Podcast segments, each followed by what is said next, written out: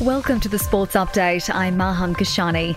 Australia's next task at the FIFA World Cup is locked in after advancing from the group with a 1 0 win over Denmark. The Socceroos will line up against Argentina on Sunday morning. Coach Graham Arnold says his side has achieved what no other Australian team has done before. First time ever an Australian team has won two games at the World Cup. Maybe we're talking about a new golden generation now because uh, we've been listening and hearing about the golden generation of 2006 We've got four points and now uh, you know we've got six. Former Socceroos goalkeeper Mark Bosnich says he's never willing to write off Australia. Will we go into the game as underdogs? Of course we will. But as we've shown against Peru, as we've shown here against Denmark and and, uh, and other times, you know, we're a dangerous team when we are underdogs. Socceroos fans in Qatar are overjoyed.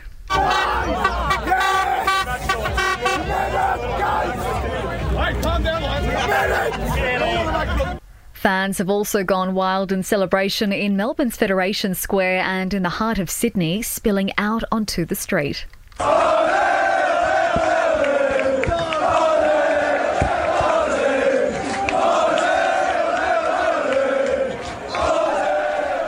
Goal scorer Matthew Leckie says they've been blown away by the support back home. Straight after the game, we saw more footage, and it's it's just an amazing thing. I think for us to be able to create that sort of atmosphere and that sort of those sort of celebrations um, makes us proud.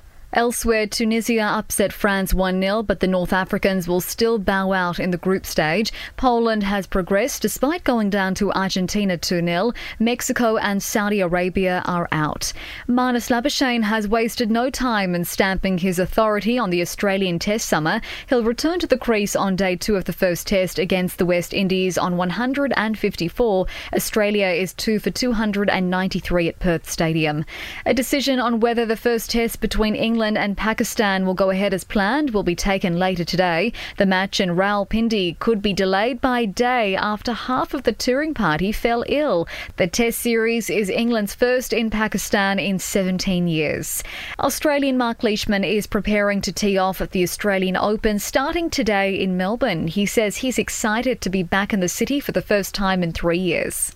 I've got you know a lot of incentive to play well, not only to try and win an Australian Open, but to you know try and give them something to cheer about and smile about. Knights NRL hooker Chris Randall has joined the Titans, while blockbusting Gold Coast winger Greg Marzhew is heading to Newcastle on a three-year deal. And the LA Clippers have beaten the Portland Trailblazers 118 to 112 in the NBA. That's the latest from the Nova podcast team. We'll see you later on for another episode of the Sports Update.